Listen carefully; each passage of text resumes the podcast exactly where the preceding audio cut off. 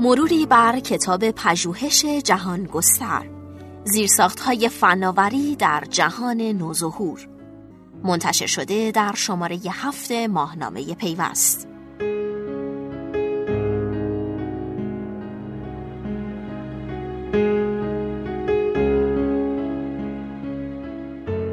پیشرفت‌های فناوری اطلاعات و ارتباطات کانال تازه‌ای باز کرده.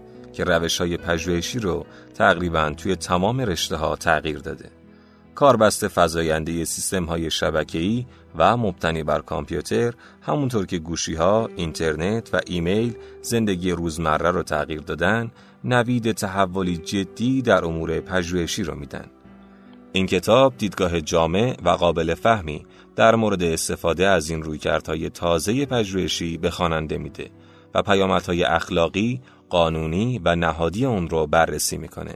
طیف گسترده ای از محققان رشته های مختلف در نوشتن این کتاب با داتون همکاری داشتند و هر کدوم به نوبه خودشون به توصیف اون چیزی که پژوهش الکترونیکی نامیدن پرداختند.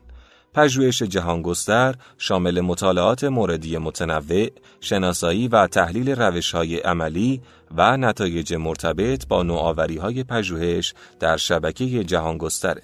عنوان کتاب یعنی پژوهش جهان گستر، تحولات پژوهش در علوم فنی و علوم انسانی از جنبه های متعدد در خور اندیشه های مطرح شده در اونه.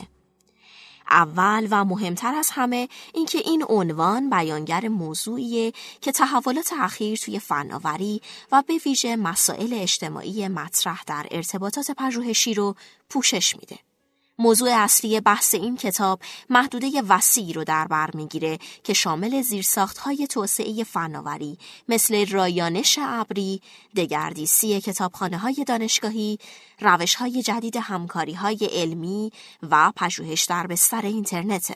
توی این اثر همچنین خواننده با مباحثی پیرامون تحولات سازمان های پژوهشی و روش های سنجش پروژه ها آشنا میشه. محتوای کتاب و اندیشه نویسندگان اون محدود به یک منطقه جغرافیایی خاص نیست و اگرچه اغلب اونها از مؤسسات بریتانیایی هستند، مسائل از منظری جهانی مورد بررسی قرار گرفته. به خاطر همین پژوهش جهان گستر محدوده مخاطب گسترده ای داره و توجه اون به یک گروه خاص معطوف نیست. هرچند اغلب نویسنده های اون از دانشمندان معتبر علوم فنی و انسانی هستند و بعضی از فصلهای اون با جزئیات دقیق و اصطلاحات تخصصی نوشته شده اثر در مجموع برای خواننده غیر حرفه‌ای هم قابل فهمه. مزیت این کتاب اینه که تمایزی روشن بین فصلهای مختلفش وجود داره و به خاطر همینه که خواننده علاقمند بسته به موضوع می‌تونه بخشهایی از کتاب رو حذف کنه. بنابراین این کتاب نه تنها پژوهشگران خبره بلکه افراد علاقمند به درک توسعه مدرن علم و فعالیت‌های پژوهشی و همچنین تأثیر فناوری اطلاعات بر جامعه رو به خودش جلب می‌کنه. چشمانداز واحد نویسندگان در پاراگرافی از مقدمه کتاب اینطوری بیان شده. این کتاب با بررسی نتایج حاصل از پژوهش الکترونیکی و نیز پتانسیل ها و محدودیت های فناوری در امر پژوهش بر اهداف و مسائل پژوهش الکترونیکی متمرکز است. اهدافی چون بهبود کیفیت های پژوهش و اطلاع رسانی پیرامون مسائل نظری و عملی آن بررسی شده و اهمیت زیربنایی فناوری در دسترسی به این اهداف را بیان خواهیم کرد. دغدغه اصلی نویسنده ها یعنی بررسی اهداف و وسایل مؤثر بر پژوهش الکترونیکی توی چهار بخش اصلی اثر بیان شدن. توی اولین بخش از کتاب اهداف تکنولوژیک جدیدی که برای بهبود عرصه های پژوهش مدرن امروزی چه توی رشته های فنی و چه توی رشته های انسانی ضروریان معرفی شدن که از اون جمله می‌تونیم به زیرساخت های الکترونیکی در امر پژوهش اشاره کنیم. چشمانداز امروزین تکنولوژیک پژوهش برجستگی های آشکاری در مقایسه با گذشته داره. مراکز کامپیوتر، مؤسسات پژوهشی، نوتبوک های آزمایشگاهی و پژوهش های میدانی تا اواخر قرن بیستم زیرساخت های کلیدی امر پژوهش رو شکل دادن. همونطور که توی مقدمه کتابم اشاره شد، امروزه این زیرساخت های کلیدی به زیرساخت های سایبری مثل وبسایت ها، مراکز داده شبکه‌ای، رایانش ابری، بلاک ها و دیگر مجموعه های دیجیتال با محتوای گسترده تبدیل شدند. زیرساخت های الکترونیکی که اون رو شبکه های کامپیوتری پژوهش محور یا RCN مینامیم، نوآوری های اصلی در پیشبرد مفهوم پژوهش الکترونیکی هن. بخش دوم به توصیف تحولاتی می‌پردازه که در سازماندهی و پردازش اطلاعات پژوهشی و هم سیستم های همکاری و به اشتراک گذاری علمی در بستر وب جهان گستر رخ دادن. توی اولین فصل این بخش یعنی فصل سوم کتاب اریک مایر، کریستیان ماتسن و جنیفرای به چالش های کتابخانه های الکترونیکی پرداختن و مسائل دسترسی آزاد و حقوق مالکیت معنوی رو بررسی می‌کنن. دو مقاله انتهایی فصل هم انواع منابع دیجیتال در حوزه های فنی و انسانی رو معرفی و نحوه توضیح ناهمگن پایگاه داده های علمی در این منابع رو توصیف می‌کنن. نویسنده ها توی بخش سوم بیشتر جنبه های عملی مسئله رو مورد توجه قرار میدن و تحولات زیرساخت های اطلاعاتی در شکل و شمایل همکاری عملی بین دانشمندان، مؤسسات ملی و بین المللی رو با در نظر گرفتن مسائل اخلاقی پژوهش بازبینی کردند. این پرسش های اساسی مهمترین مسائل فصول این بخش رو تشکیل دادند. آیا قابلیت های پژوهش الکترونیکی به دانشمندان در پیشبرد اهدافشون کمک می‌کنه؟ اگه دانشمندی از این پتانسیل ها بهره کافی رو نگیره در امر پژوهش عقب میافته. استفاده از این منابع جدید چه تأثیرات کیفی بر پژوهش ها خواهد داشت؟ داتون در مقاله فرصت ها و تهدیدهای نوآوری از استفاده پتانسیل های پژوهش الکترونیکی در علوم اجتماعی اینطور دفاع می‌کنه.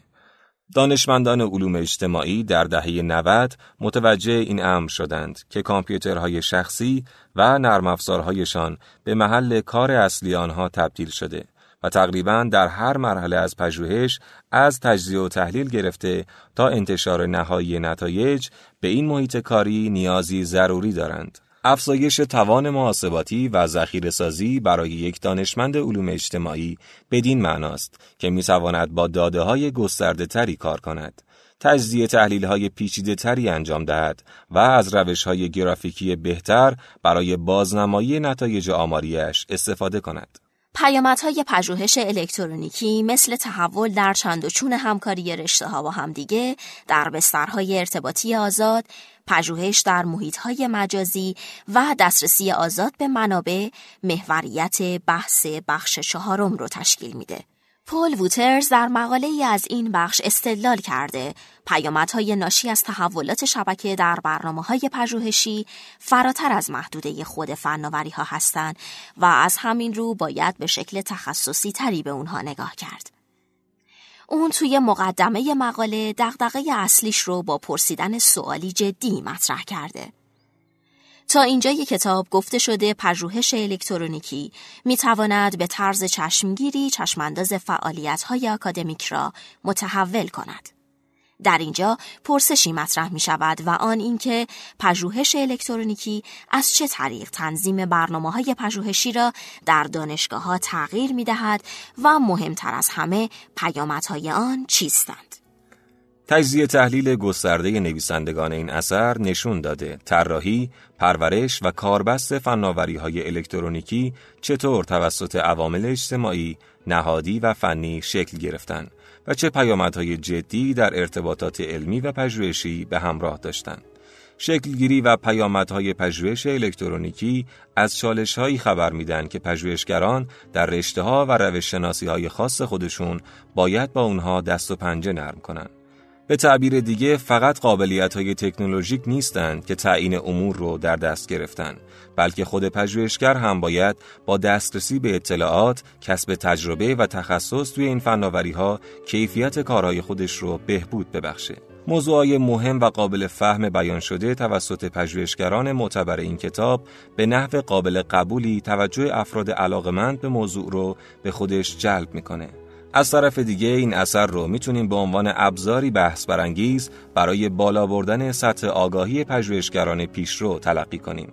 ابزاری که چشمانداز تحولات امروزی در ارتباطات علمی و سازمانی رو پیش روی خواننده می‌ذاره. هر دو گروه مخاطبان یاد شده می‌تونن از این مجموعه هماهنگ مقالات بهره های زیادی ببرن.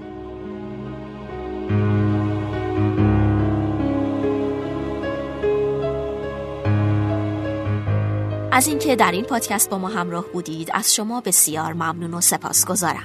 ما را می‌تونید از طریق سایت شنوتو و ماهنامه پیوست دنبال کنید. خدا نگهدار. خدا نگهدار.